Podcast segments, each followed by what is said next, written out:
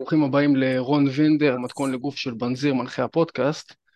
עוזר ללוחמים לעלות חמש קילו במסה מבלי להיות שעות בחדר כושר ומבלי לדחוף אוכל, אוכל בכוח. היום אני רוצה לארח חבר יקר מהמועדון יזמים, הבחורצ'יק שעושה פליק פלקים על הבמה, מכניס גברים... פליק פלקים בסלטות אחוריות. בסלטות אחוריות, מכניס גברים לזוגיות. קבלו אותו חבר'ה, עדיאל פאקינג שוגר! שלי היקר. מה קורה רון? מה. נשמע? מעולה, אח שלי, איך אתה, אחי?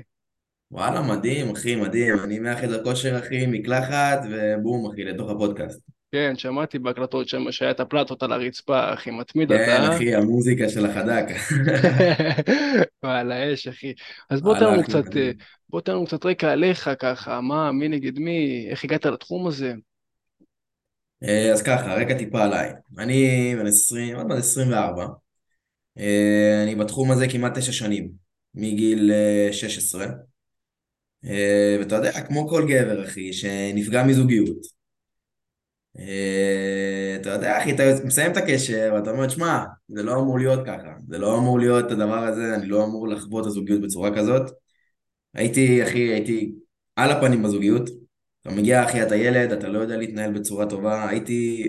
פעם הייתי מתבייש להגיד את זה, אבל היום, אתה יודע, אתה כבר שלם עם זה. וואלה, הייתי פאפי, אחי. פאפי, מה שהיא אומרת, אני עושה מה שהיא זה, כן, כן, מה שצריך. אין עמידה על שלי, אין להביע את הדעה שלי, כלום. עכשיו, זה לא קשור אליה, זה קשור אליי. אני בעצם, לא היה לי את האומץ ואת המקום הזה לבוא ולהגיד בעצם, תקשיבי, אני פחות מסכים עם מה שאמרת, זה פחות מתאים לי. אתה מבין כל זה, וזה יוצר בעצם הכי גבר מרצה. אה, אז אתה יודע, גבר מרצה, ואתה מסיים את הקשר, והיה לי, הבחורה הייתה מדהימה, אני אחי, היה לי על הפנים, אני זוכר, זה הכרנו בבני עקיבא, אחי. וואי, איזה זיכרונות, אתה מחזיר אותי, רון. בני אחי, עקיבא, אחי, זה שליטה. היה כיתה ט', אחי. כיתה ט', כיתה ט', ראיתי את הבחורה בסיירים, אמרתי, וואי, איזה מדהימה, איזה פה, איזה שם, ואז אחרי זה אמרתי, טוב, סבבה, הכל טוב, בחורה מגניבה, יאללה, סבבה. איכשהו אחרי זה הגענו לסמינריון של בני עקיבא, ושם הכרתי אותה, הכרתי אותה, אחרי זה התברר בדיעבד שזו אותה אחת, היא עשתה קרה. התחלנו לדבר, ואז התחלנו לצאת. אה, והזוגיות הייתה לא, לא מאה. בהתחלה, אתה יודע, כמו כל זוגיות, פרפרים, עניינים, הכל טוב, הכל יפה, ואחרי זה בעצם אה, לאט לאט זה התחיל לדעוך. ומה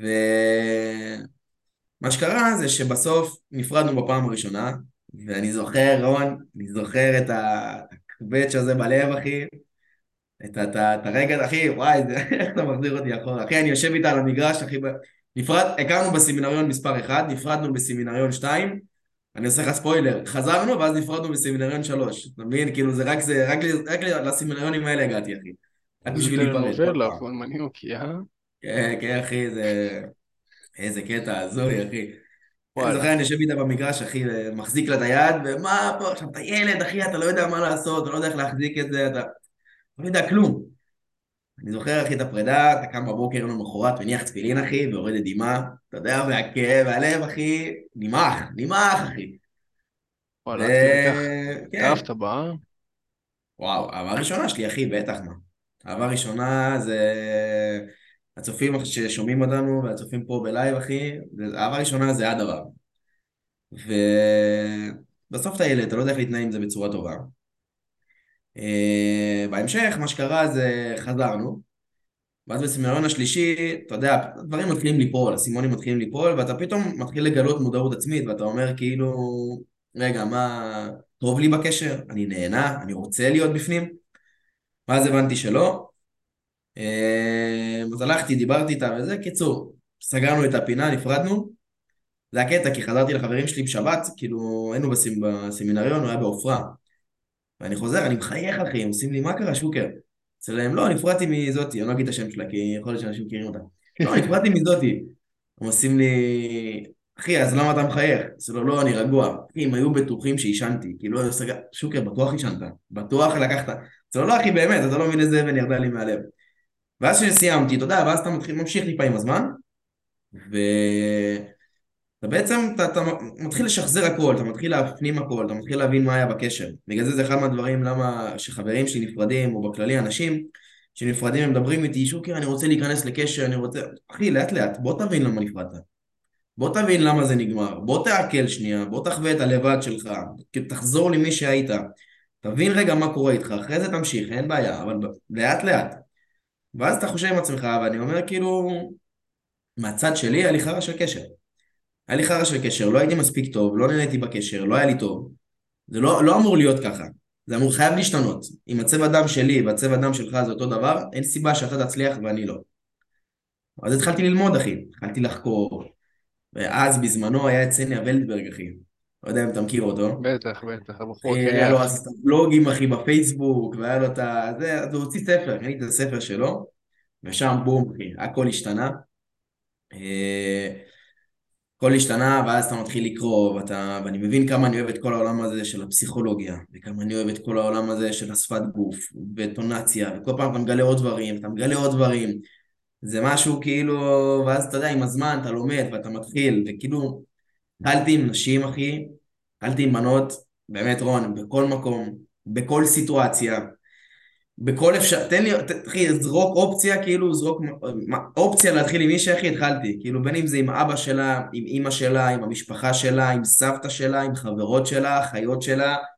אחי, ליד ההורים שלי, ליד החיות שלי, כאילו, היה פעם אחת נסעתי עם אחותי ברכב, ואתה, עצרנו את הרכב, אז ראיתי מישהי חמודה, אחי, ב...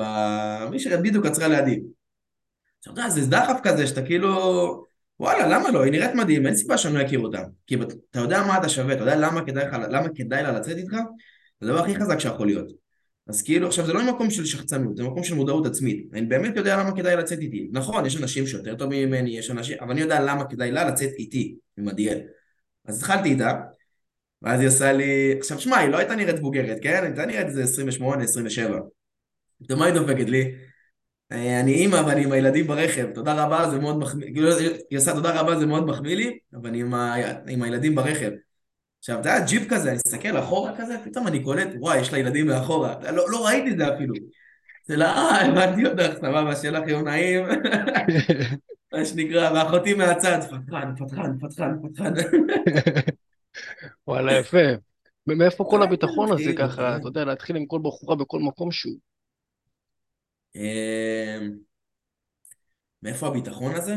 כן. אתה מבין למה כדאי לבחורה לצאת? למה כדאי לבחורה לצאת איתך? זאת אומרת, מה שאני עשיתי ושינה לי את החיים, אני עושה את זה גם למתאמנים שלי, אה, אני אומר להם לרשום, למה כדאי לבחורה לצאת איתך? למה? למה אתה, אתה כדי למכור, במרכאות, כן? כדי למכור את עצמך לבחורה, אתה צריך למכור את עצמך לעצמך. אחד מהכלים הכי חזקים שאני שואל אותם, אתה, אם אתה עכשיו, אם היית בחורה, היית יוצא עם עצמך? לפעמים אומרים לי לא, ואז אתה מתחיל לפרק את זה לגורמים. למה לא? מה יכול להיות? מה קורה? מה מומים? ואז אתה מבין שהערך העצמי שלו נמוך, הביטחון העצמי שלו נמוך. מה זה ביטחון עצמי? תפרק את זה. זה ביטחון בעצמי. אני צריך להיות בטוח במי שאני. איך תהיה בטוח במי שאתה? לפי... אני עושה להם רשימה. הם בטוחים בעצמם לפי הרשימה שהם מסתכלים. והוא אומר, וואלה, באמת כדאי לתת איתי. כי אני ככה, ואני ככה, ואני ככה, ואני ככה, ואני ככה. אתה מבין? אני אצלי ברשימה, אני, דיברת על ברווז, לפני שהתחלנו את זה, דיברת על ברווז, והייתי אצל גבי דניאל בבית, היה לו איזה שיעור תורה שם, הייתי אצלו בבית, ודיברנו, הוא אומר לי, שמע, עדיאל אתה ברווז, אני הייתי עושה המון דברים במקביל, אני חובש במד"א, יש לי חנות באי-ביי, אני, מת... אני עובד עם נוער, אה, מדי פעם אני עובד עם נוער, עם אה, נוער בסיכון, יש לי את העסק, בדיוק עבדתי אז במקס, והיה לי חניך אחי עם תסמונת דאון שהייתי איתו גם מדי פעם, הוא מגיע אליי עוד שבת, לא שבת הזאת, שבת הבאה הוא מגיע אליי לאחי לבית, למטורף. אתה יודע, אז הוא אמר לי זה, ואז כאילו בסוף, אתה, אתה מבין שזה הסיבה שכדאי, לצאת לבח... שכדאי לבחורה לצאת איתי, אני מנגן בגיטרה, אתה מבין? זה משהו שיכול להוסיף אופציות. אני יודע להצחיק, אני מודע לעצמי, אני יודע לדבר עם בחורה, אני יודע לגרום לבחורה להרגיש בנוח, שזה כלים שרכשתי בהמשך גם, בין אם זה מניסיון פשוט עם נשים, ואתה רואה מה עובד יותר, מה עובד פחות, וגם אם זה מה-NLP, אתה לומד את ה-NLP ואתה אומר, שמע, אתה... זה מגניב כי אתה לומד את הטכניקות האלה ואתה אומר, הייתי משתמש בהן בעבר, ופתאום אתה מגלה שזה, שזה לא סתם. גיליתי על הטכניקות האלה ב-NLP ואמרתי, בוא'נה, הייתי עושה את זה לפני, וכאילו, פשוט מניסוי וטעייה, אוקיי, זה עובד, זה לא עובד, זה עובד, זה לא עובד, זה עובד, זה לא עובד, וזה דבר שהוא מטורף, אבל בסוף, מה שקורה, שאתה יודע למה כדאי לבחורה לצאת איתך, אתה יודע למה בעצם שהיא באמת הולכת ליהנות, אז אתה אומר כאילו, בואנה, היא פראיירית, היא לא רוצה לתת איתי. כמובן, היא תגיד לי, לא, אני מכבד, אין בעיה, אני מכבד אותה, הכל טוב, הכל יפה. אבל אם בסוף היא לא תצא איתי, וואלה, הפסידה, ואני ממשיך הלאה. אתה מסיים את האינטראקציה בחיוך, ושלום על ישראל, מה שנקרא. יש היום בחורות שאומרות לך לא, זה לא בגלל שהן לא רוצות אותך, זה בגלל שהן מפחדות שאתה ניגש אליהן, אז הן נותנות לך כל מיני שטויות, כמו יש לי חבר. לא, זה יותר, אני, אני מבין למה אתה אומר את זה, אני אישית פחות מסכים עם הגישה הזאת, של אה, הן מפחדות כי אתה ניגש, דברים כאלה. אני מאמין במשיכה. יש לך מש, רמת משיכה של בחורה. אם אתה ניגש לבחורה ואומרת לך שיש לה חבר, מה שאנחנו מבינים בעצם זה שיש לה חבר, היא אוהבת אותו, רמת משיכה שלה אליך נמוכה, בגלל זה לא תצא איתך. אתה מסכים איתי? כן ולא, הגיוני. כי יכול להיות שהיא אומרת יש לי חבר כי זה דחף מסוים, כי אתה מלחיץ אותה. זה כמו שגבר. גדול יבוא אליך ברחוב, אתה מבין? זה ברור, נכון. שאני, זה, כן, אני מסכים איתך בקטע הזה, בגלל זה כשאני אומר למתאמנים שלי איך לגשת, אני מסביר להם, לא לבוא אליה מאחורה, לא לדבר איתה מאחורי הגב, אז היא נבהלת, היא לא מבינה מה קורה. לא להבהיל אותה, לא לגעת בה, לא, זאת אומרת לא לגעת בה, מה קורה, מה שלום, לא, לא כאלה. הדבר היחיד בסיטואציה שאתה נוגע, בלחיצת יד. היי, מה נשמע נעים מאוד עדיאל, איך קוראים לך? אתה לוחץ את היד. זה הדבר היחיד. אתה מבין? וכשאתה ניגש גם אתה לא מעיר לה על חלקים בגוף, לא איזה... לא, לא רוצה לדבר הכי בזה. קיצור, אתה לא מעיר לה על חלקים בגוף ולא כלום. אתה עושה את זה בצורה טובה, כשאתה מסתכל לבחורה בעיניים, כשאתה מגיע ואתה מחייך, אין סיבה שהבחורה תיבהל ממך. אז ברגע שכל זה מגיע בצורה טובה, הבהלה זזה הצידה, המשיכה נכנסת לבפנים. כשהמשיכה נכנסת לבפנים, אם הבחורה רוצה אותך, אם הרמת משיכה של הבחורה גבוהה, היא תרצה אותך והיא תחליף איתך מספר טלפון. אם הרמת משיכה שלה אליך נמוכה, אז היא בעצם תגיד לך, יש לי חבר, אני לא מעוניינת, וזה בסדר. אבל אני אצלי, גם למתאמנים שלי אני אומר, ברגע שהיא אומרת, יש לי חבר, פעם הייתי, מה, אה, כמה זמן אתם ביחד, תראי לי תמונה, אמרה, יש לי חבר, להתראות, לא נכנס עכשיו יותר מדי לתראי לי, לא תראי, חבל לי על הזמן, אחי, זה דבר ראשון. דבר שני, אמרה, לי, אה, אמרה שיש, לי, שיש לה חבר, אני לא, לא מתקדם משם, רמת משיכה נמוכה, אני לא מבזבז על זה אנרגיות. תקשיבי, כדאי לך לצאת איתי, את לא רוצה, את רוצה, את מוזמנת, את לא רוצה, זה בסדר. החיים שלי יפים איתך או בלעדייך. תיכנסי לי לחיים, תרוויחי, לא תיכנסי לי לחיים, זה בסדר, אני מכבד את זה, ואני ממשיך הלאה. אני לא תלוי בך. האושר שלי לא תלוי בך. וכשאתה מגיע את זה, התת מודע שלך משדר את הביטחון העצמי, את ה... זה הפוך מנידיות, אתה מבין? את, השפע הזה של לא רוצה, את זה בסדר, אני אלך ואני אכיר מישהי מושכת, וזה בסדר גמור, אני לא צריך רק אותך בחיים שלי, אתה מבין? כן, אני מבין את הגישת שפע, זו גישה שהיא נכונה, פשוט יש בנות שהמעמד מלחיץ אותן. תשמע, הן אומרות, יש לי חבר כזה נפלט להם על אוטומט. אתה פשוט אומר, גם אם זה נכון. נפלט להם על אוטומט, גם אם הן מתרגשות, לא מעניין אותך, אתה הולך. לא רוצה, כאילו תתאפסי על עצמך ודברי איתי. תשמע, אני קרה לי כמה פעמים, שכמה? קרה לי עשרות פעמים, שניגשתי למישהי ואתה מגיע באיזשהו מקום בסוף עם ביטחון, ואתה לא, בהתחלה אתה לא מתאים את עצמך לבחורה שנמצאת מולך. אתה יכול להגיע עם ביטחון שהוא מטורף, אבל הבחורה היא לא רגילה שגבר מגיע וניגש אליה. וגם אם גבר ניגש אליה ומתחיל איתה, היא לא רגילה שעושים את זה בצורה שהיא מכבדת ובצורה שהיא רגועה. היא לא קולטת את הסיטואציה. קרה לי כמה פעמים אחרי שאני ניגש, והבחורה עושה לי, אחי, היא התחילה גם גם כאילו. היא לא קולטת, היא לא, היא לא מהסיטואציה. זה קורה יותר עם הגיל הקטן, זאת אומרת עם 18, 19, דברים כאלה. אבל אחי, הן לא רגילות לזה. אתה מבין? רוב הבנות, אחי, כן רגילות. יש הבנות שהן לא רגילות, הן מאוד, הן לגמגמו, היא לא קולטת מה קורה. הם, הם, אה, יש, יש לי חבר, יש לי, אתה מבין? ואז אתה מסתכל, סבבה, אתה רואה שהיא גם לא קולטת את הסיטואציה, אתה לא לוחץ. אם אני לוחץ, בום, התנגשות. לא, אני לא רוצה, יש לי חבר, אתה מבין? תשחרר אותה. היא, היא, נלח, היא נלחצה, הכל טוב. נקסט. אתה מבין? אתה מדבר איתה, אה, יש לי חבר. אתה מחזיר לה בטונציה שהיא נמוכה מהטונציה שלה, מי ששולט בטונציה מוביל את השיחה. זאת אומרת, אם עכשיו אתה תבוא, לב... אם מישהו יבוא ויצעק עליך, ואתה תחזיר, אתה תענה לו פשוט בטון רגוע, ותראה שהוא ירגיש מפגר בשביל להמשיך לצעוק. הוא יגיד לעצמו, סבבה, אני יכול לדבר בטון רגוע יותר. ואז אוטומטית זה גם מחליש את הדיון. ברגע שהיא אומרת, אה, יש לי, יש לי חבר, אחי, מסתכל לה בעיניים, מחייך, רגוע, אה, הבנתי אותך, בסדר גמור, שיהיה לכם בהצלחה, שמחתי להכיר ושיהיה לך יום נעים. זה היה כמה פעמים, כמה פעמים, אחי, היום התחלתי עם מישהי בחדר כושר, והייתה קטנה, אחי. אתה יודע, היום, עם הגיל של היום, הן נראות, אחי... זה מבלבל, מבלבל. 20, 22, הבחורה בת 17, בסדר, הכל טוב. אבל מה שהיה, אחי, ניגשתי אליה, ומה קורה, תקשיבי, הייתה עם אוזניות, סימנתי לה להוריד לעוד שנייה את האוזנייה, תקשיבי, הסתכלתי עלייך מהצד, וואלה, מצאת חן ממנה, הייתי חייב לבוא להכיר אותך, איך קוראים לך?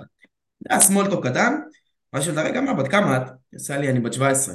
אמרתי לה, אה, אוקיי, סבבה, הבנתי אותך. עכשיו, איך אתה יכול להסתכל על רמת משיכה שהיא מסתכלת ואומרת, מה, אני קטנה מדי בשבילך? כאילו, יכול, ברגע שהתחלתי עם נשים שהיו, שמתברר שהן קטנות ממני, אז אה, כן, אני קטנה. אתה רואה רמת משיכה. אתה רואה רמת משיכה אחרת שהבחורה כן רוצה, שאומרת, מה, אני קטנה מדי בשבילך? אתה מבין? בשבילך, נכנס פה שייכות. נכנס משהו של בין לבין. מה, אני קטנה מדי בשבילך?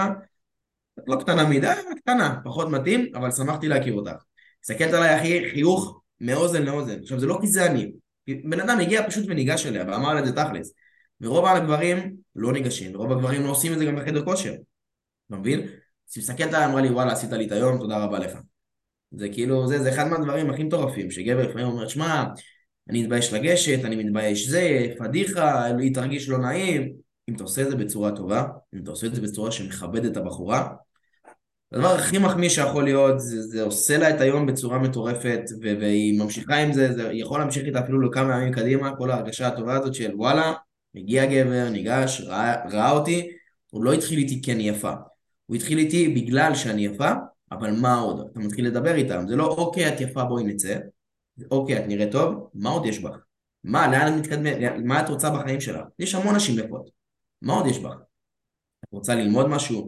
לא רוצה ללמוד? מה, היית בזוגיות? לא היית בזוגיות? מה את אוהבת לעשות? יש המון דברים שאפשר לדעת על בחורה רק לפי התחביבים שלה. מה את אוהבת לעשות? יש הבדל בין בחורות להגיד, אני אוהבת לראות סרטים. אין בעיה, זה מדהים, שלך. אני פחות אוהב את זה, אני פחות מתחבר לדבר הזה. תגיד לי סרט פעם בשבוע, בלשכה, במיטה נטפליקס, יאללה, מדהים, סבבה. אבל כשבחורה אומר, יש הבדל בין בחורה שתגיד לך, תשמע, אני אוהבת לצייר, אני אוהבת לגלוש, אני אוהבת לעשות ספורט. וואלה, מדהים, זה יש הבדל בין אם בחורה אחרת תגיד לך, אני אוהבת לראות סרטים. אין בעיה, זה מדהים, שלך. לי אישית, זה פחות מתאים. זה מראה לי שאת פחות מתאימה לאנרגיה שלי. אני בן אדם של לזוז, אני, תשאל אותי מה אני אוהב אחי, אני אוהב, ל... אני אוהב לקפוץ למקרים במד"א אחי, אני אוהב לגלוש, אני אוהב לנסוע על סקייטבורד, אני אוהב להתאמן, אני אוהב את העסק שלי, אני אוהב את המתאמנים שלי, זה משהו שהרבה יותר לזוז. אני אוהבת לשכב במיטה ולראות סרט. מעולה, שלך, מצוין, מכבד את זה. אבל בא, באינטראקציה זה פחות יתאים.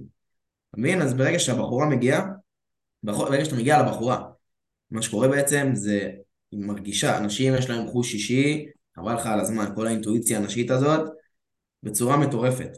ברגע שאתה מגיע, ואתה מתחיל עם הבחורה בגלל שהיא יפה, שמה לב, היא יודעת לשים לב מתי אתה מתחיל איתה בגלל שהיא נראית טוב, ומתי אתה מתחיל איתה בגלל מי שהיא. וזה בעצם הופך אותך לגבר מיוחד, כי רוב הגברים, עד שהוא התחיל איתה, הוא לא יותר מדי מברר עליה. הוא אוקיי, את יפה, סבבה, זה, מתחיל פתאום לשלוח ידיים, לא לשלוח ידיים, אבל הוא מתחיל יותר לנסות לגעת, לנסות להתקרב. רגע, שנייה, בוא תכיר קודם כל אותי. מבין? מה שרצת לה בראש, אני לא רק גוף. אני לא רק בן אדם של uh, שפתיים ו... וגוף מכותב, אני מעבר לזה. ויש הרבה נשים, אחי, שהן נראות מדהים, אתה מתחיל לדבר איתן, הן נראות מדהים והן נראות סנוביות, אתה מתחיל לדבר איתן, גלי עולם שונה לגמרי. כאילו, אתה רואה בחורה, אחי, שונה לגמרי, הבחורה פתאום צוחקת, והיא ספונטנית, והיא כיפית, וזה לא נראה רק המסכה הזאת שהיא עושה מבחוץ, אתה מבין? זה, זה דבר מטורף, אחי, ברגע שגברים יבינו את זה, זה ישנה להם הכל, פשוט ישנה להם הכל, אחי, חבל לך על הזמן. ברור, זה אני מסכים איתך. אני חושב שגברים שניגשים לבנות, הם יותר מדי שואלים שאלות. אתה מבין? ואז זה נהיה קצת רעיון עבודה, והם לא נוכחים רגע ברגע.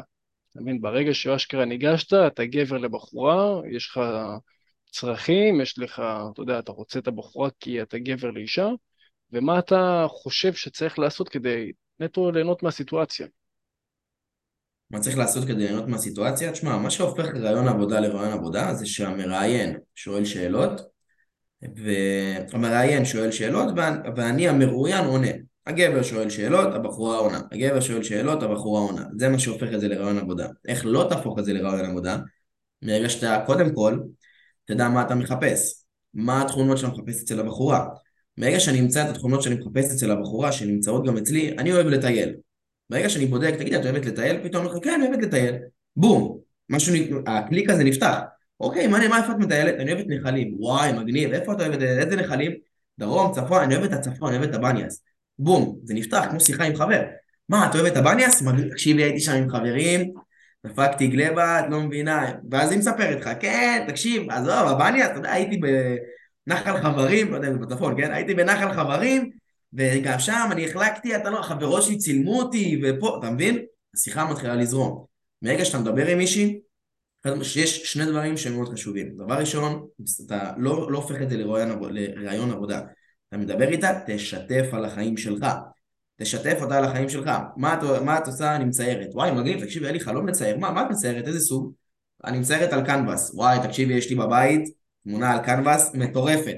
לא מבינה אפילו. אם הייתי יכול לצלם לך, אין, אין, מה, ואז היא מתחילה להתעניין.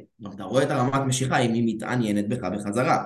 יש הבדל בין להגיד לך, וואי, קנבס, כן, יופי. לבין, וואי, מגניב, מה איזה ציור, מה יש עליו? מה הגודל של הקנבס? איזה סוג? מתי קנית? מאיפה? כמה עלה? יש הרבה יותר התעניינות, יש הרבה יותר... איך קוראים לזה? יש הרבה יותר זרימה בשיחה. זה, זה בקטע הזה. והדבר השני, שתבין מה אתה מחפש בבחורה. ברגע שאתה יודע מה אתה מחפש בבחורה, אתה תחפש לך תכונות אופי דומות. אנחנו הרבה יותר נהנים לשבת עם חברים, שזה אותו דבר, ויש לנו אותן תכונות של שתינו אוהבים לצאת למסיבה, שתינו אוהבים ללכת לטייל בנחלים, שתינו אוהבים את הים, שתינו אוהבים לדוג, שנינו חופשים במד"א. מגניב לגמרי, יש הרבה יותר נושא שיחה. ברגע שיש הרבה יותר נושא שיחה, התת מודע אומר, אוקיי, אני יכול לסמוך על הבן אדם הזה כי הוא מזכיר לי אותי. אני קודם כל סומך על עצמי, אחרי זה אני סומך על בן אדם שדומה לי. הוא דומה לי, אני יכול לסמוך עליו. אותו דבר עם בחורה. הבחורה מרגישה שהבן אדם הזה מזכיר אותה, אוקיי, אני יכולה, היא צריכה ממש ממש להיות מודעת לעצמה כדי להגיד, בואנה, באמת באמת, אני יכולה לסמוך עליו כי הוא מזכיר לי את עצמי. לרוב, מה שקורה, פשוט התת מודע משדר לה במוח של כל טוב. ואז המגננות יורדות והשיח עוד יותר נפתח ומרגישה עוד יותר בנוח. אתה מבין? כן, אז אתה אומר למצוא פשוט מכנה ו... משותף, ואז להתחיל להרחיב עליו את השיחה בעצם, ואז כל המגננות יורדות. בדיוק, תמצא מכנה משותף, השיחה תזרום, השיחה תהיה פשוט קלה וקולחת אחי, וגם מצחיקה, כי אתה מרגיש פתאום הרבה יותר משוחרר, אתה לא מרגיש שחוצים, ווואי, מה אני אגיד לה? לא, כי זה, זה שיח שאתה נהנה לדבר עליו. כמו שאתה, מה אתה מתעסק? אתה, אתה עוזר בעצם לגברים בצבא, אתה עוזר להם בעצם לעלות במסה. אתה מבין? אז ברגע שעכשיו גבר יבוא אליך ויגיד לך, תשמע, אני חייב, ברגע שבחורה תבוא אליך ותגיד, תשמע, אני חייב עכשיו, אני רוצה לעלות במסה. בום, אחי, יש לך מלא על מה לדבר איתה, יש לך יש מלא שיחות, אחי, יש לך מלא דברים שאתה יכול להעביר אלה, לדבר איתה ולהעביר לה, ואז גם אתה יכול להכניס את ההומור, זה המקום הבטוח שלך וזה המקום הבטוח גם שלה. שניכם מרגישים פה בנוח, אתה מבין? אותו דבר עם גבר, אחי, אתה מתחיל לדבר איתו, אתה מסתכל עליו, אתה מגיע איתו טיפה, אתה מדבר איתו, מה אתה עושה? שמע, אני מתאמן. אוי, מגניב, מה היעד שלך? אני, היעד שלי זה מסה, בום, אחי, יש קישור, יש זה, אתם מתחילים לדבר, מתחילים זה, הבן אדם מרגיש איתך הרבה יותר בנוח, אתה מבין? ברור. זה, זה... ואם נגיד, סתם דוגמא, אנחנו גרים באותו עיר, סתם דוגמא, אתה מקריית שמונה, אני גם מקריית שמונה. גם על זה להגיד, וואי, מגניב וזה, כאילו למצוא את המכנה משותף בכוח, או אם לא מוצאים, אז לא מוצאים. בכל דבר יש לנו מכנה משותף. כל דבר. בסוף, אנחנו, אם התחלת עם מישהי, והחלפת את המספר טלפון, אם, אם המשכת את השיחה, מצאתם מכנה משותף ביניכם. יש משהו שאתם אוהבים לעשות. אם אתה בן אדם משעמם, משעמם זה אומר עבודה, נטפליקס, לישון. עבודה, נטפליקס, לישון. זה משהו שיהיה לך מאוד קשה למצוא עליו תחומי עניין משותפים. אולי תמצא עניין על נטפליקס, אבל כמה אתה יכול לדבר על זה? היה סדרה מטורפת, הייתה פה, הייתה שם. כמה אתה יכול לדבר על הדבר הזה? אבל ברגע שאתה מוצא את ה... ברגע שיש לך עוד דברים שאתה עושה, יש לך תחביבים, יש לך את החברים שאתה יוצא איתם, אתה הולך לבקר את סבתא, אתה הולך לבקר את סבא, אתה הולך לעשות כל מיני דברים, אז החיים שלך הם הרבה יותר מעניינים, החיים שלך מעניינים, הבחורה מסתכלת והיא רוצה להיות חלק מהדבר הזה.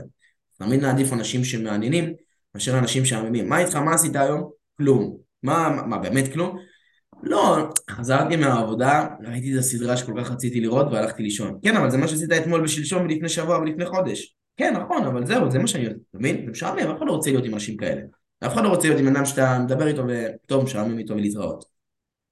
הוא בן אדם עכשיו שהוא בצבא, יבוא ויגיד לך, שמע רון, אני עכשיו, אה, אני רוצה להתאמן רק על, אה, איך קוראים לזה? רק שכיבות צמיחה. זה יביא לי גוף. אתה אומר לו, אחי, זה לא עובד בצורה כזאת. זה לא עובד ככה, יש עוד דברים שאתה רוצה, יש עוד דברים שאתה צריך, אתה מבין? זה דבר שהוא ממש כאילו מאוד חשוב להבין אותו. זה, זה כלי אחד החשובים. נכון, מסכים איתך, ברור, בתור גבר צריך שיהיה לנו תחביבים. נגיד, אני, יש לי אחד תחביבים על הבוקר, אני פותח אותו עם שחמט.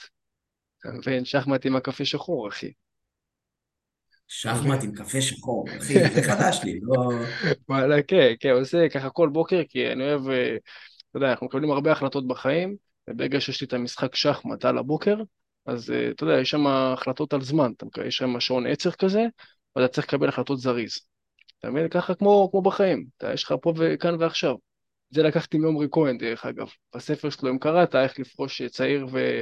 ואיך אה, להצליח בגדול בעסק קטן, הוא אומר, שחק שחמט כל יום, אני עושה העתק הדבק לחיים שלי, ווואלה, פייר, יש לך הרבה החלטות שאתה מקבל ביום-יום.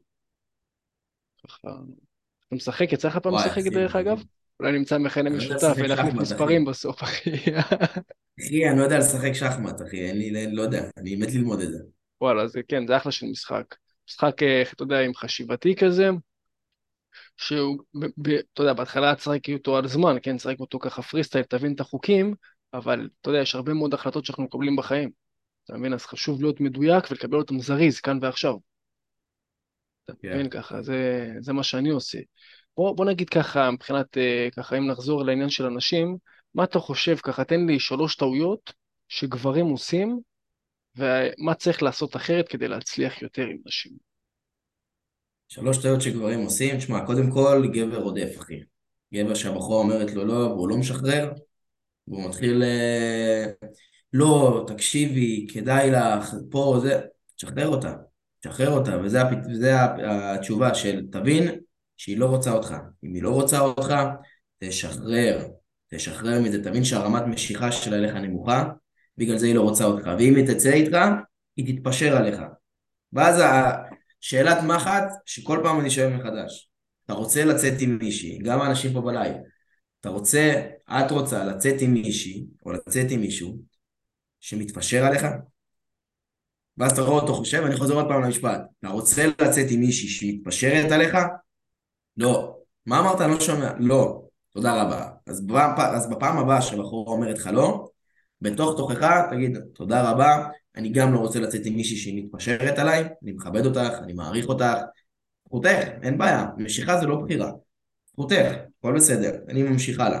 אין סיבה שאני ארדוף אחרי בחורה בעצם שאני לא רוצה, שסליחה, אני ארדוף אחרי בחורה שהיא לא רוצה אותי. משם אני ממשיך הלאה.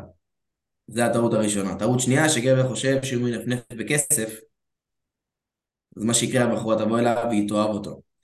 אם מה שאתה מנפנף, לשם הבחורה נמשכת. אם תנפנף בכסף, הבחורה תימשך לכסף, אם תנפנף בעצמך, הבחורה תימשך אליך. אתה מבין? דיברתי אתמול עם חבר, יש לו עסק מטורף של תכשיטים. ואמרתי לו, תקשיב אחי, אתה מגלגל המון, אל תנפנף לבחורה בהתחלה עם הכסף. תנפנף לה בעצמך, במי שאתה, אחרי זה תמשיך הלאה, והכסף יהיה, בונ... יהיה בונוס. זה הדבר הכי טוב שאפשר להגיד לאנשים שעושים כסף או בכללי. אל תנפנף ברכב שלך, או תנפנף בדירה, או תנפנף בבגדים שלך, כי אז היא תימשך למי, ש- למה שאתה מנפנף. אם תנפנף במי שאתה, בעצמי שלך, ואני מנפנף בעדיאל. כן, עשיתי ככה, ועשיתי ככה, ועשיתי ככה, ואני יודע למה כדאי לבחורה לצאת איתי, אז היא נהנית איתי. ואם אני מגיע אליה באוטובוס, זה בסדר, היא, היא סבבה עם זה. ואם אני מגיע אליה עם רכב, היא גם סבבה עם זה. כי בסוף זה לא, לא משנה איך אני מגיע, או לא משנה איך אני לבוש. משנה שהדיאל מגיע. מבין? עכשיו זה לא רק אני, כי זה אני. בכללי, כל בן אדם ככה.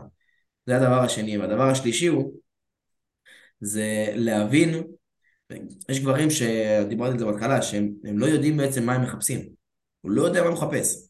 מה אתה מחפש בבחורה? שהיא תהיה יפה, אוקיי, מה עוד? שהיא תהיה חכמה, אוקיי, מה, מה, מה אתה מגדיר חכם? הם לא יודעים מה הם מחפשים, זה כמו שתזרוק בן אדם לתוך הים, אחי, ו... ויגיד לך, כאילו, תראה בן אדם קופץ למים, מה אתה עושה? אני שוחה, לאן? לא יודע, אני שוחה. לאן אתה רוצה להגיע? לא חשבתי על זה. מה, עשיתי דבר, כאילו, אין לך, אין לך יותר מדי לאן להתקדם. אתה רוצה לדעת לאן אתה שוחה, שוחה ימינה, שוחה שמאלה, תשים לך יעד מסוים. תבין לאן אתה רוצה להגיע. ברגע שאתה עושה את הדבר הזה, וכלום, שום דבר, אני איזה בחורה רוצה שתהיה יפה וחכמה. אתה נמצא בחורה שהיא יפה, חכמה גם לא הגדרת, לא תגיע לשום מקום. תשב עם עצמך, תכתוב מהם הדברים שאתה רוצה. חשוב לך שהיא תאהב טיולים, חשוב לך שהיא, לא יודע, תאהב לשיר, שהיא תדע לבשל, שהיא תדע להחזיק שיחה, שהיא תהיה רומנטית. דברים כאלה, תרשום, תסתכל, תבין, ואז ברגע שאתה מתחיל עם בחורה, אתה בעצם מקשיב למה שהיא אומרת. אתה מקשיב לשיחה ואתה אומר, אוקיי, סבבה. מה, מה עוד יש בך? את יודעת להכין אוכל? אתה מבין? אתה לא אומר לה מה עוד יש בך, כן? אבל זה ככה יוצאת השיחה של, אתה בוחן אותה האם היא מתאימה לך. זה הכלי הכי מטורף שיש. תבחן האם הבחורה מתאימה לך, שהיא לא מתאימה לך. זה ש- הדדליין, מה שנקרא. כן, אני חושב שנגעת ב... האם אני מגיע באוטובוס או מגיע ברכב. יש לי לחבר שלי אמונה מקבילה, שאם אני בלי רכב אני לא יכול לצאת לדייטים. זה, אני מניח שזאת אמונה מקבילה Mm. להרבה מאוד גברים, אה? זו אמונה מקבילה להרבה מאוד אנשים, וזו הייתה גם אמונה מקבילה אצלי. ואז שאתה מבין ואתה לומד שמה ש... שאתה חושב פה זה מה שמשדר החוצה, אז אתה מבין כמה זה עוצמתי. עכשיו, אני אתן לך דוגמה על משהו קטן ואז אני אגיד לך על הדייט. אני אם עכשיו אנחנו לובשים חולצה שאנחנו לא אוהבים, תרצה או לא תרצה, מה שיקרה, אנחנו משדרים לעולם. אנחנו משדרים ממי שאנחנו, אנחנו משדרים בעצם שהחולצה לא יפה עליי. יכול להיות שהשפת גוף שלך תהיה מכווצת, יכול להיות איכשהו משום מקום שפתאום החולצה תתלכלך, יכול להיות אלף ואחד דברים, ובסוף התת מודע שלך ישדר, ישדר החוצה, אני לא אוהב את זה. עכשיו, איך זה, איך זה מגיע כלפי בחורה? יש הבדל בין מה שרץ לך בראש. אם אני אצא עם דייטים, יצאתי פעם לדייט עם בחורה, הגעתי באוטובוס, ישבנו בתל אביב, והגעתי באוטובוס, ובהתחלה אמרתי, וואי, תסתכל על זה, והיא תגיד איזה פתחן, איך אין לו רכב, איך פה, איך שם, איך זה, באותה תקופה לא היה לי את הרכב. איך הוא פה, איך שם, איך זה, ואז אמרתי, אוקיי, אני שולט במחשבה שלי, בוא נשנה את המחשבה, מה כבר יכול להיות? שיניתי את המחשבה בראש ואמרתי שהיא אומרת לעצמה בראש, איזה גבר הוא, איך הוא משקיע, אשכרה הגיע לתל אביב עם אוטובוס ולא עם רכב, איזה כיף. איזה כיף שהוא ככה משקיע, איזה כיף שהוא ככה דואג לזה והוא רוצה להיפגש. ובסוף מה קרה? זה מה שייך, היא בדייט עצמו. היא אמרה לי את זה בפנים, אתה לא מבין איך אני מעריכה את זה שהגעת. אתה לא מבין איך אני, כאילו, זה לא מובן לי מאליו שהגעת עם האוטובוס ובכל זאת הגעת ולא אמרת תקשיבי, אני, באמת, אני מעריכה את זה, אתה מבין? ובחורה שאתה משקיע, בסוף הדייט קורה מה שקורה, אתה מבין? אבל זה, זה ברעיון ה... מה שרץ לך פה, אחי, מה שרץ פה בראש, זה מה שמשנה לך את כל החוקים של המשחק. זה, זה הדבר הכי חזק שיכול להיות גם אצלך, אתה מבין? אתה עוזר לגברים אחי לעלות במסה, וברגע שגבר יגיד לך, תשמע, אני לא יכול, אני לא מצליח, בוא תשנה את המחשבה. בוא תבין גם למה אתה לא מצליח. בוא תבין מה קורה פה. ברגע שתצליח להסביר לו את זה, בום, הוא עולה במסה בשנייה, כמו שיש לך את כל המתאמנים, אחי, שהיו רזים בצבא, ובום, אחי, עפת אותם במסה, והיום הוא מסתכל במראה מבסוט על עצמו, אומר, what the fuck, איך זה הגיוני, רון, אתה קוסם, אתה מבין? ברור, ברור, זה הכל הפרשנות בראש, אחי, זה מה שאנחנו מספרים לעצמנו, תלוי איזה סיפור אנחנו מספרים, אנחנו יכולים לתרץ עד מחר, ואנחנו יכולים אה, להמציא סיפור אחר, ולהתחיל להאמין בו, כמו שאתה האמנת בסיפור של האוטובוס, שאתה הגעת אליה באוטובוס ותעריך את זה. בדיוק. לא, אחי, באמת, אם אה, גברים אה, ככה רוצים להיכנס לזוגיות ורוצים לחפש אותך בעוד מקומות, איפה אפשר למצוא אותך? אתה יכול למצוא אותי באינסטגרם, בטיק טוק, באינסטגרם עדיאל שוקר, גם בטיק טוק עדיאל שוקר. אה, מלא תכנים, מלא סרטונים, באינסטגרם יש גם את ה-highlights, ככה קוראים לזה נראה לי, את ה-highlights, ויש לך שאלות ותשובות שאנשים שואלים ועניתי, ולקוחות שיצאו לשטח ומתחילים עם נשים, וכל הדבר הזה של גם תגובות מאנשים, תקשיב, עזרת לי, וגברים שנכנסו לזוגיות, מטורף, מטורף, כאילו לפעמים אתה תופס את הראש ואתה אומר וואו, כאילו איזה מתנה ברור העולם הביא לי, וברוך השם שהוא שם לי את המילים הנכונות בפה בשביל uh, לעזור לאותם גברים ולהצליח. וזה, וואי, זה מטורף, חבל הזמן. דברים היום, במיוחד בעידן של היום, שהכל באפליקציות, זה מתנה. זה מתנה לדעת להתחיל עם בחורה ולגרום למשיכה ולא להתפשר. חד משמעית, אני מסכים איתך, אחי. אנחנו נעשה עכשיו אה, ככה בריף כזה קטר, מה שנקרא, נעשה סוויץ' לעניין של המסה. כוון אותי לשאלות באמת לחבר'ה לוחמים בצבא, מה שעולה לך, שוט. יאללה. תגיד לי רגע, מה, תספר לי טיפה על עצמך, מה, בן כמה אתה, מה אתה עושה? יאללה, מעולה. אני אה, בן 27, אה, קוראים לי רון וינדר, ובוא נגיד עד לא מזמן הייתי מאוד, מאוד ב... עם הרבה מאוד קהלי יעד. זאת אומרת, פניתי להכל מהכל. וזה גם טעות עסקית שהיא גדולה. יכול להגיד לך שצברתי קהילה מאוד יחסית גדולה של 230 גברים בוואטסאפ, אבל אין אחד שהוא בקהל יעד הרלוונטי אליי. וזה גם בא לידי ביטוי במסרים ובשיחות מכירה שהנעתי אותם. הייתי מציע ככה פעם בשבוע שיחת מכירה, וגם ראיתי ש... אתה יודע, שיחת ייעוץ כביכול, שהופכת לשיחת מכירה, וראיתי שאין שם יותר מדי היענות, עד שבאמת אה, דיברתי עם אה, אחד המנהלי הדרכה במועדון יזמים, ואמר לי, תקשיב, בוא נלך למי שבאמת דחוף להם, כי רוב האנשים יקנו משהו שדחוף להם, לא ככה על הפאדי, כי על הפאדי, אתה יודע, אם לא כואב הראש, אתה לא תלך לבית מרקחת ותקנה כדור. אבל אם יש לך כאב ראש וזה עכשיו, או קרה משהו חלילה ואתה צריך להזמין עכשיו אמבולנס, אז אתה תשלם לאמבולנס כמה שצריך, אחי. אז אה, ככה חשבתי ביחד עם היועץ, ואמרתי למי אני ככה יכול לכוון יותר את המסרים, ווואלה, אמרתי, כן, לעזור ללוחמים. כי בלוחם הביטחון העצמי שלך הוא מאוד ברצפה, אתה אמור לראות מסיבי, אתה אמור להגן על מדינת ישראל בכל הגבולות שהם. ואתה רזה ושכיף. ואתה רזה. אתה רזה, ועזוב רזה, גם אין לך שפם ואין לך זקן ואין לך שיער. אז כאילו הכל ביחד כזה, אתה יודע, אתה מרגיש כזה מקופצ'צ'ון, ואני גם חוויתי את זה, כי אני הייתי גם לוחם ב-869 באיסוף קרבי, מי שמכיר. אה, יפה. כן, וזה עוד מהצבא ככה, אני זוכר שהחבר'ה שלי היו מתאמנים, היה לי כזה חבר בריון, הכל טוב, הוא הגיע מהבית כזה עם גנים טובים. ואני, אתה יודע, אתה מתחיל, אתה מנסה, אתה מתחיל ללמוד כל מיני תנועות, ולא הכי מצליח. אז אמרתי, וואלה, אני חושב שזה דבר שהוא חשוב גם מבחינת פטריוטיות, לעזור לחבר'ה רזים, לגברים רזים בצבא, לתת להם בוסט, לגרום להם להיות מסיביים יותר. היה לי לא מזמן שיחה עם בן אדם שהיה לוחם בזמנו, ואמר לי, תשמע, אם לא הייתי עולה במסה, הייתי מרגיש נטל על החבר שלי. חלילה, אם קורה איזה משהו, איזה פעילות ואני נפצע, זה בלאגן, כי אז צריכים לסחוב אותו. אז אני רוצה שהגברים של הלוחמים גם יהיו עם ביטחון עצמי וגם יהיו מסיביים. אז לכן אמרתי, אני אמקד לגמרי, לא, לא ראיתי אחד בארץ שמדבר אך ורק ללוחמים, אז אמרתי, יאללה, אם אני יכול לעזור להם ככה להיות עם יותר ביטחון, להיות מסיביים עם כמה שזה קשה וכמה שזה מאוד מאתגר, אני אעשה את זה, אני אקח עליי את המשימה. וואי, נשמע מטורף. רגע, ואיך בעצם זה קורה? כאילו, מה, איך אתה עוזר להם? מה, ביותר אוכל, פחות, איך זה עובד? אוקיי, אז כי באמת, כדי לעלות באמת במסה ולראות uh, מטורף, יש כמה פרמטרים מאוד uh, קריטיים. פרמטר ראשון זה עניין של, uh, ש, עניין של uh, אוכל, דבר שני זה שינה, ודבר שלישי זה uh, אימון. זה שלושת הפרמטרים שברגע שאתה עושה את כולם בצד הטוב ביותר, אתה הופך להיות גורילה. אתה מבין? או מה שנקרא בנזיר. ואתה יודע, אמנם זה נשמע על פניו פשוט, אבל צריך גם להתחיל לפרק אותו. ולראות איך זה בא לידי ביטוי בצבא. ואז פה נכנס קצת הקושי. שינה, אי אפשר לישון הרי שמונה שעות, אני ישן היום שמונה שעות, לא משנה מה, גם העליתי לא מזמן סטורי, שאמרתי שזה חלק מהמחירים שאני משלם. כל יום אני ישן שמונה שעות, לא משנה מה, לא יפריעו לי, אני מסיים את היום עם איזה ספר טוב, כל פעם שמונה שעות בטון. חייל בצבא, חייל בצבא, לא חייל. אתה ישן שמונה שעות, אחי? לי זה משתנה לי קיצוני, אחי. זה יכול להיות פעם לישון שלוש שעות בלילה, יכול לישון שש, ויכול לישון פתאום עשר שעות, כי הגוף קורס, אחי. וואלה, הבנתי. אז אני מקפיד על באמת על שמונה שעות, אה, מה שנקרא בוננזה. חוץ מיום אה, שישי, שאתה יודע, יוצא עם חברים, ככה גם אני, אתה יודע, בסופו של דבר אני בן אדם, לא רובוט, אז שם אני גם משתדל לישון את השמונה שעות, אבל לפעמים אתה הולך לישון אה, מאוחר, שתיים, שלוש, אז אז לא גולש לעשר שעות.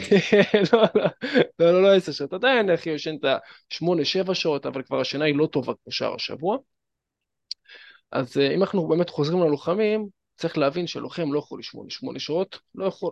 גם לא יכול לישון שבע שעות, למרות שאומרים ש... גם לא ישן את זה טוב, אחי. אני הייתי לוחם, אחי, במוצב יש לך רעש, והחברים, אתה הולך לישון, והחבר שלך עולה משימה, והוא לוקח את הנשק, נפלה לו המחסנית, וזה רעש, והכדורים חוזרים בחדר, ווואי, איזה בלאגן. ואיפה הברכיות שלי, והוא מדליק את האור.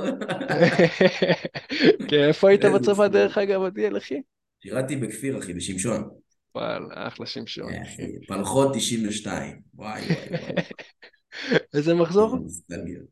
מרץ 19. וואלה, אש, אחי. יפה. כן, אתה בתקופה לצבא היית ככה גם מסיבי כמו שאתה היום? אה, כן, אני הגעתי לצבא, התאמנתי לפני הצבא, הגעתי לצבא 78, אמרתי יאללה צבא, אני ארזה, אני פה, אני חיטוב, זה פה שם. סיימתי את הטירונות ואת ההכשרה, אחרי שמונה חודש הייתי שוקל 82 קילו אחי, רק עליתי. ואז אמרתי טוב, אני חייב להפסיק, אז עשיתי חיטוב רצחני אחי, ירדתי 12 קילו בחודשיים, משהו כזה. כן. למה, 82 יביל אותך? רציתי לרדת, אז אמרתי, היעד זה 60. אה, לא, לא היעד, אמרתי, היעד זה 70, בסוף הגעתי ל-68. וואו. אוקיי. למה, ממש ככה היית יותר מדי מסיף וראית את ה-82, נבהלת. אה, זה היה 81.7 אחי, וכבר הייתה בטן וזה, אמרתי הופ הופ הופ, יש גבול לכל תעלול, בום אחי. וואלה, יפה. אה, במכה אחי. יפה, וכל הכבוד שעשית את זה תוך כדי הצבא, גם שירדת וגם שעלית. באמת, פה, כן, פה כן, זה מעניין. מהבחינה שלך. מה, מה עשית כדי לעלות בצבא? מה עשיתי כדי... וואי, זה היה קשה לעלות בצבא, אחי. כאילו, אם עלית בן אדם הזה שיודע להסביר לי איך אני יכול לשלב את האוכל, וואי, זה היה קשה, אחי. בתור לוחם, במוצבים, אחי, האוכל הרבה פעמים לא אוכל. אחי, זה, זה... עוף מאוס, אחי, שגם העוף בעצמו איבד כל קשר ורצון לחיים, אחי. תפוחי אדמה לא אכילים, ו... וואו, אחי, כאילו, זה, כן, כן, הדבר הכי קשה שיש. כאילו. אוכל חרבנה, אבל בכל זאת הצלחת לעלות יפה. בואנה, התחלת כמה? 77? התחלתי 76, הגעתי, התחלתי 76, אמרתי, אני אוריד, בום, אחי, רק העליתי שם. וואלה. זה, זה היה סיוט. למרות אבל שכן, אה, דווקא זה החלום של הרבה מאוד לוחמים. מה, מה עשית כדי לעלות? אתה זוכר? אה, וואי, פשוט הייתי אוכל, אחי. הייתי אוכל כמו מטורף, כי לא הייתי רגיל, אחי, לכמויות של האוכל. הייתי רגיל לכמות אה, גדולה יותר, ואז פתאום יש, יש כמות שהיא יותר קטנה. ופתאום אתה מגיע, אתה רעב, ואתה אומר, שמע, עכשיו קמנו בבוקר, יש לנו ארוחת בוקר. בהמשך אני הולך למטווחים, משם אני הולך לבחמאסט, אחרי זה אני הולך לרוץ, ואז ארוחת צהריים. לא יודע מה יהיה בארוחת צהריים, כי לא תמיד יש לך מספיק אוכל, אז אני אוכל. ואז אתה כל פעם אוכל יותר, ואוכל יותר, ואוכל יותר, ואוכל יותר, כי אתה מפחד שיהיה, שבלילה, אולי הארוחת צהריים לא תספיק, אולי זה לא יספיק, אולי האוכל יהיה מגעיל. אז אתה כבר אוכל וטוחן ודוחס ודוחס, ואז אה, אתה מגיע ל- לפלחוד, אתה מגיע כאילו לגדוד. אחר האוכל, אחי. עכשיו אין אוכל. אתה מבין? אין לך, גם אם אתה רוצה לדחוס, אחי, אין לך כלום. יש לך ביצה עלומה, אחי, שהיא רוצה להיעלם. אתה יודע, משהו מסריח, אחי, אוכל מגעיל. עכשיו, לא בקטע על הטבחים, אחי, הטבחים היו מדהימים. חומרי גלם שהביאו להם צה"ל, אחי, החרא של חומרי גלם, אחי. עכברים במטבח. אה, לא לא נראה לי שהיה מטבח אחד. בלי איזה עכבר שם שמטייל, אה? וואו, אחי, היינו שותים שוקו, אחי, עם עכברים, כאילו, אתה מסתכל, מרים, אוקיי, איפה העכבר לא נגע, איפה אין ביס של העכבר על השקית, אני יכול לקחת. כן, אני זוכר בסיירים, תקשיב, היינו אוכלים למעלה, מסתכלים, פתאום ציפורים עפות, אחי. ככה, עושות רונדלי. וואי, אחי. זה... איזה בלאגן. כן, כן, לא ברור, האוכל בצבא, תכלס, די מגעיל. תלוי גם איפה אתה בצבא, אם אתה בחיל האוויר או דברים כאלה, זה לא, אחי, אני מדבר איתך להיות מטורף. לוחם בגדודים, אחי, גדודי חי"ר, לא... חיל האוויר, אחי, זה חיל האווירה, זה לא... חיל האווירה זה טוב, עושים. עבודת קודש, אה, אבל אובר יש להם, אה, איך קוראים לזה? יש להם אוברטאז'. אוברטאז', אחי. אחי, אני. מתלבט אם ללכת לישון או להתקלח, חבר שלי, שוקר, מה אתה אומר? חדר כושר, בריכה או סנוקר? מה, מה להכניס ראשון? אחי, תן לי להתקלח ולישון, ירדתי ממשימה, אני מסריח, אני כולי מזיע עם הווסט, אתה מדבר איתי עכשיו על בריכה, לא, סנוקר, אחי, זה, זה, על חיל האווירה, כאילו. חיל האווירה אמרת יפה, אחי, ברור, אש. אבא שלי הכי נגן. אה, אבא שלך נגד? אבא שלי עדיין בחיל האוויר, אחי, כן. וואלה, כן, וואלה. איפה הוא משרת דרך אגב? בנבטים. נבטים, וואלה. כן, מבסוט על החיים שלו. יש, אחי, תענוג. אה, רגע, תשמע, אני חייב לשאול אותך שאלה, אחי. אם עכשיו מגיע אליך לוחם ואומר לך, תקשיב, רון, אני עולה הרבה, הלוחמים שמקשיבים לזה יזדהו עם זה, או לוחמים ולוחמות. אני עולה עכשיו לפילבוקס, ומגיע אליי אוכל מוקצב, זאת אומרת, אין לי יותר מזה. אין לי אופציה ליותר. איך בעצם אתה עוזר לו עם זה?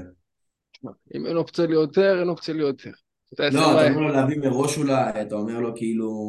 אה, מה, איך זה, כאילו... כן, סבבה, אחי. שאלה יפה מה שאמרת. תשמע, יש את האלה הקיצוניים שיביאו אוכל- יביאו אוכל לצבא. בין אם זה טונות, בין אם זה פסטות, בין אם זה חמת בוטנים. אוכל שהוא יבש. יכול להביא גם אגוזים. בסופו של דבר זה הכל עניין של משחקים של קלוריות. תשמע, אם אתה בן אדם שהוא באמת רזה רזה מאוד ורוצה, לא משנה מה, אתה אומר לעצמך, בואנה, אני לא מבסוט מהגוף שלי, הייתי מביא כמה דברים. אחד, הייתי מביא חמת בוטנים, B&D, ששם את זה פשוט בקיטבק. זה דבר אחד. דבר שני, הייתי מביא אה, אולי איזה בלנדר. אם אתה בקרב, אתה יכול להביא איזה בלנדר, אה, ולשים שם שיבולת שועל, אבקת חלבון, אה, חמת בוטנים, קרח, לא, קרח זה טיפה בעייתי ללוחמים, אבל מים, אתה יודע, לקנות או מים או שיש ברזיות כאלה, קולרים, אני מתאר לעצמי שעדיין יש בצבא, כן, להביא כן. פשוט, ולהביא גם טונות ופסטות, אם אתה ממש מהמשקיעים. וצריך להבין שכל פעם אתה פעלת נכון, צריך תמיד להביא ספיירים. אתה אף פעם לא, אין לך תפריט שאתה יכול להגיד, אוקיי, אני עכשיו שם אה, ככה וככה, בארוחת צהריים אני שם 300 גרם, אין שם משקל, זה הכל פרי סטייל. ומה שחסר בצבא זה העניין של החלבון. אז צריך פשוט לקחת ברזרבות, אחי. אם לא בצהריים שיש לך שם חתיכת בשר אחת, לקחת רזרבות בבוקר, אם זה במקום סקי אחד, שתי סקי, ורזרבות בערב. אם זה נגיד אה, שתי ביצים, ובדרך כלל ביצים כאלה יש לך בשפע, זה כזה, אתה יודע, יש לך, איך זה נקרא הדבר הזה? אה, מה? לא, איך זה נקרא? ששמים שם את כל הביצים בקונטיינר, קונטיינר. שם לך אה, קונטיינרים. אחי, יש לך בקונטיינרים, יש לך לפעמים, לא, אבל זה המשתנה, יש לך קונטיינרים, אחי, ב... פעם מגיע, חודש לא מגיע, כאילו ככה זה היה פחות או יותר. וזה מה שהציל אותי בצבא, אבל אחי, כל הביצים קשות האלה. כן, יש כאלה ביצים שכזה יוצא הצהוב כזה למעלה, כזה איזה שפיץ יוצא כזה, לא, לא בא לך לאכול אותו. אני מכיר, אחי, אני מכיר את כל המשחקים האלה. אה, תשמע, אם יש לך אופציה לקחת יותר חלבון בארוחת ערב ובארוחת בוקר, תיקח. כי שוב, Hmm. בארוחת צהריים אתה לא יכול להתמודד עם זה, וואלה, זה רק בשר אחד, חתיכת בשר אחד, וגם זה עושים לך עליה קונצים. מסתכלים עליך, אחי, שלא לקחת יותר מדי. אה, שוב, זה, לא יכול לאבד בשליטה זה, אחי. כן, כן, אתה מבין? זה... או שצריך להתחבר עם הטבחים, אתה מבין? להגיד לו, תשמע, אני עכשיו בא, נותן לי מנת בשר אחת, אחרי זה שלא רואים, פרגן לי עוד אחת, ככה להתחבר, מה נקרא ויטמין P. כשהייתי בפיל... לא בפילבוקס, כשהייתי במוצב, אחי, זה היה בתקופה של הקורונה, בסגר הראשון. לא יודע אם אנשים זוכרים, אולי גם בלילה, זה זוכרים, אז היה... איך קוראים לזה? היה מחסור בביצים, אחי, במדינה. כן, כן, נכון. תחשוב אנשים הולכים למכולת, קונים אחי תבנית אחת והם משלמים עליה הון אחי. אני מגיע לטבחים, מדבר איתם וזה, עדיין אין להם בקשר טוב. אצל ידיאל, תקשיב, יום ראשון מגיעה אספקה, תבוא בבוקר. אחי, כל המוצר ישן, שש בבוקר, עדיאל במטבח, לוקח שתי תבניות ביצים, תבנית אחת בתוך סיר, 30 ביצים מחמם לשבוע הקרוב, תבנית שנייה מתחת למיטה שהרס"ר לא יראה, אחי, אוכל ביצים, אחי, כמו, כמו פסיכופת. כל יום שש ביצים, אחי, חבל לך על הזמן. שלוש צהוב, ושלוש מ- ביצים מלאות, שלוש אה, ביצים, אחי, בלי צהוב. הרג אותי באותו זמן המאמן הזה. אה, היה לך מאמן בצבא. כן, אבל אה, הוא, לא, הוא לא היה מאה. הוא לא היה טוב, כי בסוף אה, הייתי במסה מטורפת, ואומנם עשיתי חיטוב, אחי, והגעתי לגוף פסיכי, אבל אה, זה הוריד לי הרבה הרבה הרבה מסת שריר, אחי, המון. המון מסה, שעבדתי עליה קשה, אז זה, זה דפק אותי בסוף. הוא גם אה, יפה, אמרת כאן אה, משהו שהוא יפה, ירדת 12 קילו. עכשיו, בתהליך שהוא חיתוך שהוא טוב, צריך לרדת בשבוע ממוצע חצי קילו. אתה מבין? אז לרדת 12 קילו בחודשיים, אתה מאבד, אין ספק, פה הרבה שריר שעבדת עליו קשה. וואו, חבל לך על הזמן, אחי. וואלה. יפה, גם זה המאמן שהיה איתך, הוא לא היה מכוון לחיילים, נכון? הוא פשוט היה לא, מכוון הוא לכולם. לא, הוא בדיוק. הוא גם לא ידע איך להכיל את זה, כאילו, אמרתי לו, תקשיב, א', ב', ג', אין לי עכשיו. עושה לי, מה זה אין לי? לא- הוא גם לא עשה צבא. אתה מבין, אז עוד יותר לא היה בעניינים. אני עושה לו, תשמע, אין לי, כאילו, אתה... אין לי פה, עושה לי, מה זה אין לי? תשיג. איך אני אשיג, אחי? מאיפה אני אצא? איך אני יכול לצאת? אתה נמצא גם בחור, אחי, אתה לא נמצא, לא תופס קו בתוך איזה מקום. אחי, וזה קשה היה לי למצוא את זה, וזה היה קשה, וואו, זה היה... זה היה קשוח, אחי, חבל על הזמן. כאילו, זה, בסוף אתה מסתדר איכשהו, ואתה נשאר רעב, ולא תמיד אתה משלים את האוכל, ואני מדבר איתך, אני נהיה רעב עכשיו. לא, לא. ברור, אני גם אחרי מה צריך לדפוק את היוגורט. אבל תשמע, אין ספק, הבנתי גם היום שבשקים יש להם כל מיני אבקות חלבון למיניהם. יכול לקנות. וואי, כאילו, נראה לי, משתדרג. אחי, שנתיים וחצי, לא הייתי, הייתי ב... לא, היום מסכנים, יש להם הפוך, אחי. כשאנחנו מדברים עכשיו, יש להם, שמו להם, זה נקרא טרקלין לוחמים. כשעשיתי מילואים, אחי, הייתי בתוך הדבר הזה. זה הופך אותם לשמנים, אחי. יש לך וואלה. שם בייגלה, ויש בייגלה פרצל, קרפצל, אתה יודע איך קוראים לזה, אחי? כשאתה מכניס למיקרו ומחמם, יש לך שם, אה, נו, ופל בלגי מוכן, אחי. מוכן, אחי, קפוא, רק תכניס ותחמם, אחי, ותאכל. ושוקואים, ומעדנים, ואתה אתה לא מבין, אחי, כל... אה, משהו הזוי, כאילו, קורנפלקסים, משהו פסיכי, כאילו, זה... זה הם צריכים להיזהר, אחי, למה אתה יכול להשמין ברגע. יש לי חברים, עלו שלוש קילו, אחי, רק במילואים. מה זה, בכל בסיס של לוחמים נמצא? אה, לא יודע אם כל בסיס, אבל במוצבים, אתה יודע, בעיקר מרוחקים, וזה, הייתי, תפסנו קו ב- במילואים בסוריה. אז יש שם טרקלין, אחי. כל מוצב שהיינו, יש שם טרקלין, ויש שם אוכל, וממלאים אותו שלוש פעם, פעמיים בשבוע ממלאים אותו, אם אני זוכר נכון. חבל לך על הזמן, זה לא, לא, לא הזמנים שלנו כשהיינו בצבא, אחי. וואלה, ברור. אני, אני זוכר, היה לי שם שקם, והרגע של השקם זה לבוא לקנות חטיפים וככה להסתלבט אחד עם השני, אתה מבין? ולאכול בכיף. אה, אחי, זה- אתה רוצה להתפנק, אתה קונה גם סיגריות, זהו, אתה מבסוט, אחי. כן, סגרת את כן. הפינה. היום זה קייטנה, אחי, וואלה, אמיתי. אה, יש גם הרבה מגבלות, שמע, אתה לא יכול אה, לישון את השמונה שעות. אתה ישן רק, את החמש-שש שעות, כאילו אין לך אופציה אחרת. ועדיין אפשר, תשמע, עוד פעם, זה לא אידיאלי, אבל צריך לעשות מהלימון לימונדה בסופו של דבר. כן, בדיוק, אחי. תשמע, אני יכול להמליץ להם שישימו אטמים, אחי. אני הייתי ישן עם אטמים בצבא, והייתי גם בחדר, לא תגיד זה חדר של שניים, ארבעה חבר'ה, זה חדר של שמונה חבר'ה, אחי. אתה מבין? וזה עולה למשימה בשתיים בלילה, וזה עולה למשימה בעשר בלילה, וזה עולה למשימה בשש בבוקר, וזה רעש, וזה תחלופה של אנשים, אחי, אטמי אוזניים, שמתי לי וילון, אחי, ב- במיטה. מי, ש... מי שהייתי בצבא, אחי, זוכר את זה. תפסתי, אחי, מצאתי איזה שמיכה, עשיתי חורים, אחי, חוט, וסטאק, אחי, סוגר. יש לך חושך, סוגר, שם עכשיו, אנשים מדליקים את האור בחדר, אתה לא מרגיש, אחי. שם אטמי אוזניים, כאילו מת.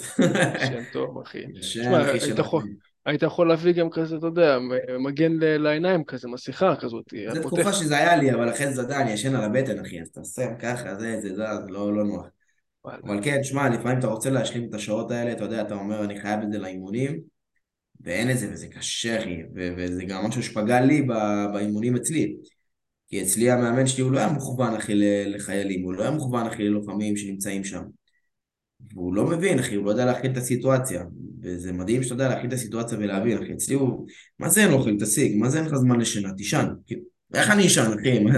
יש לך רעש בחדר, יש לך זה, אנשים מקפיצים אותו, זה לא עובד בצורה כזאת. אם היה לי, אחי, את המאמן הזה בצבא, באותה תקופה, החיים שלו נראים אחרת, אחי. ממש אחרת. ברור. אני גם מגיע מהמקום של הלוחמים. אמנם אני לא הייתי לוחם כמוך, כאילו לוחם בט"ש, באיסוף קרבי זה קצת אחרת, יש משימות של אה, 48 שעות, 72 שעות בשטח, שאין לך פה אופציה אחרת, אתה לא מתאמן בשטח, אתה נטו עושה מערב אה, בלבנון, בכל מיני מובלעות למיניהם ודברים כאלה, אז אתה פשוט אוכל סנדוויצ'ים עם טונה, פשוט צריך לאכול יותר, אין, אה, אין אפס אחי. כל מה שבצבא זה פשוט לאכול יותר, מה שמגיע תמיד תאכל יותר מהחבר'ה שלך. מה שחבר שלך אוכל, תאכל, תאכל פי שתיים ותמדוד את זה. העניין זה להיות בבקרה. כאילו, אתה לא יכול למדוד עכשיו בגרמים, אז תמדוד את זה לפי כפות. אתה נגיד, בא לארוחת צהריים, יש ארבע כפות העמסת, פחמימה, תעמיס פעם הבאה חמש, וסוף שבוע שאתה מגיע הביתה תשקל. ואז כל פעם תעלה בכף. כאילו, ואז תעשה אתה יודע כזה... להסתכל ולהבין את זה. רגע, שנייה, אני אסגור אצלי את הלייב. חבר'ה, תודה רבה שהייתם פה. אה, עוד שנייה נחזור, אה, נדבר על הכל. תודה רבה רבה רבה. ולייב פשוט על אה, תזונה ועל הכל, זה לא, לא, לא ללייב עצמו של הטיקטוק. אה, אבל תודה רבה רבה לכם על הכל, ונדבר, נדבר. רגע, נעצור את זה, שלא... סלאמתק. בואו נראה אם יצטרפו. אה, חמוד, אחי, הצטרפו איזה עשרה עוקבים, בסדר. יאללה, אין בעיה, בכיף. אם אפשר לעזור לאנשים באהבה גדולה, אה, מה שכן, אבל זה דבר שהוא די קריטי ורוב האנשים קצת מפספסים אותו. תראה, אני עכשיו, אמנם אני כבר לא חייל, אני כבר לא חייל תקופה, אני בן 27, יחד עם זאת, אני עדיין, אה, יש דברים שאני עושה שאני חושב שחיילים, גם ובמיוחד לוחמים, יכולים לאמץ את זה. וזה עניין של הקרבות. שמע, ברור שיותר כיף ללכת לשקם ולהתחיל להסתלבט שם עם החמאליסטית ולהתחיל להסתלבט עם החברים. אין ברור, ברור, אני, כאילו, אתה יודע, אני בן אדם, אני הסתלבטן הכי גדול ואני אוהב את זה. באמת שאני אוהב את זה. מצד שני זה לא מקדם אותי למטרות שאני רוצה. בדיוק. יכול להגיד לך שאני כרגע ביום יום שלי, אני נכנס אך ורק פעם אחת לוואטסאפ לעשות סבב, אה, ככה, סבב מענה של כל האנשים ששלחו לי הודעה, חברים, מכרים, לא משנה מה, מי ששולח לי הודעה, אני פשוט עונה פעם אחת לכולם. וכל היום אני ממוקד אך ורק בספרים, ב... בללכת להתאמן. כרגע אני עובד כ... אה, כן, גם אה, עם התחזוקה שלי בקבוצת וואטסאפ שאני מעלה שם כל יום תוכן ומדי פעם אה, שואלים שאלות. צריך להבין, זה, תשמע, לכולנו יש 24 שעות, מתוכם אני רוצה 8 שעות לישון, מתוכם שעה אני רוצה להתאמן. ואם אני כל הזמן אהיה עסוק בלענות להודעה, ואחרי זה לענות, הוא שולח לי חזרה הודעה ואני עונה לו עוד פעם הודעה ואני חוזר, וכל המשחקי יו-יו האלה, אני שורף לעצמי את הזמן. וואי, כמה יש לי את זה, אחי, אתה לא מבין אפילו. אתה לא מבין אפילו. כן? מה שאתה כאילו שול- שולח לאנשים הודעה, הם מחזירים לך ויש יו-יו כזה? אחי, בלי סוף. אצלי זה, תקשיב, אני חייב עזרה, בחורה ככה, ותשמע, אני חייב... עכשיו, באהבה, אבל זה ים זמן, אחי, ים זמן. חבל לך, כאילו, אתה לא מבין אפילו. אתה מבין, אתה צריך לחשוב על, על בוא נגיד על ה-DL, אני מאמין שבעתיד אתה תרצה להעסיק עובדים, נכון? כן. שתחתיך חברה ובאמת להיות אני מתכנן לפתוח בית ספר. בית ספר, מעולה. אתה צריך לחשוב על, אה, לדעתי, זה היה נקודת אה, מבט שלי, על הבן אדם שאתה רוצה להיות. האם הבן אדם שאתה רוצה להיות כל הזמן יכבה שריפות ככה, ויענה לי כל הזמן להודעות בכל רגע נתון שהם רוצים? לא. ואין, זה, זה, ש, זה באמת, אני גם, אני מסכים עם זה לגמרי. זה גם מעלה לך את הערך, כי אתה נהיה בן אדם שהוא עסוק, ואתה, אתה יודע, אתה מפנה לעצמך את הזמן שלך, דברים שלך קריטיים, ואתה עונה בזמן שלך נוח. ואז אנשים יש להם יותר ציפייה לתשובות שלך, אתה מבין? יש משפט שלקחתי מעומרי כהן, מנטור עסקי למי שלא מכיר, שהוא אומר שככל שלא אכפת לך מהעסק, ככה אתה תצליח יותר בעסק. שמה? ככל שלא אכפת לך מהעסק, ככה אתה תצליח יותר. כנ"ל בחורה, ככל שלא אכפת לך, אתה יודע, מהמספר שלה, ככה אתה תצליח איתה יותר. ככל ש... אוקיי, לגבי בחורה אני מבין, אחי. לגבי עסק אני לא מבין. אני אגיד לך, לגבי עסק. אה, תראה, באופן כללי, זה בא לידי ביטוי בצורה הבאה. נגיד, אה, סתם דוגמה, אתה מעלה תוכן, עכשיו אה, אין לך בעיה, יהיה לייקים, לא יהיה לייקים, זה לא מעניין אותך, כאילו. אתה לא Mm, לחוץ על מחיר, אתה לא לחוץ על כסף, אתה לא בא בפן של הישרדות, אתה כן. מבין? כי בן אדם, בוא נלך לעניין של המכירה, של שיחת ייעוץ עשית עם בן אדם ואתה מת לסגור אותו. ויש פה איזה דיסוננס, אחי. מצד אחד אתה מת לסגור אותו, מת שהוא ישלם לך את הכסף, כי מגיע לך, כי אתה נותן לו פתרון, ואתה נותן לו פתרון לבעיה. מצד שני, אם אתה תלחץ עליו, הוא יירתע ממך, ולא יסגור איתך את העסקה. אתה מבין? בדיוק. אני יכול להגיד לך שאומנם, נגיד סתם, אומרים להרבה יוצרים להעלות אה, עשרה תכנים, נגיד לסטורי, ככה, כל הזמן להיות בתת מודע שלהם, נכון? אני דווקא הולך על אה, דבר אחר, כאילו, הוא מעלה שתי, שתיים, שלוש דברים בוננזה, איכות גבוה ודברים כאלה, לא מוכר, לא דוחף להם שום דבר, יודע את הערך שלי, מעלה את זה לרשת, ואני יכול להגיד לך שהצפיות שם עולות. כנ"ל אה, גם אם, אה, נגיד סתם דוגמה, סרטון כל יום אומרים לעלות, אני יכול להגיד לך, מעלה סר, שלושה סרטונים בשבוע, וגם הצפיות שם עולות, כי יש Mm. לאנשים אה, אופציה ככה, אתה יודע, מחכים לזה, אתה מבין? אני, אני כאילו לוקח, חבר'ה, הכל טוב, אני נותן לכם פה תוכן, כי אני יודע שהגעתי לתוצאות שאתם רוצים. קחו את זה, בבקשה, אתם לא רוצים, הכל טוב. כאילו, מוזמנים לבוא וליהנות, מה שנקרא. בדיוק, בדיוק. זה ככה קצת זלגנו לפן העסקי, אחי. יש לך עוד אה, שאלות ככה מעניינות אה, שיוכלו לעזור ללוחמים שלנו בצבא ההגנה לישראל? וואלה, איך אתה, אתה, אתה, מאמן, אתה מאמן אותם או שאתה רק עושה להם תזונה? אני גם וגם. זאת אומרת, אני גם עכשיו אה, נותן להם באמת תפריט, אומנם זה לא תפריט, כי תפריט זה טיפה בעייתי להגיד להם, אבל יש כל מיני עקרונות שאני מכוון. בואו ניתן להם ככה כמה דברים שהם יוכלו כבר לראות תוצאות. בארוחת בוקר, כשמגיעה הארוחה, במקום לקחת סקי אחד, קח שתי סקי. כאילו זה בדרך? כלל, בדרך כלל נותנים להם סקי, נותנים להם קוטג'. זה ארוחת בוקר, זה ו... וביצה.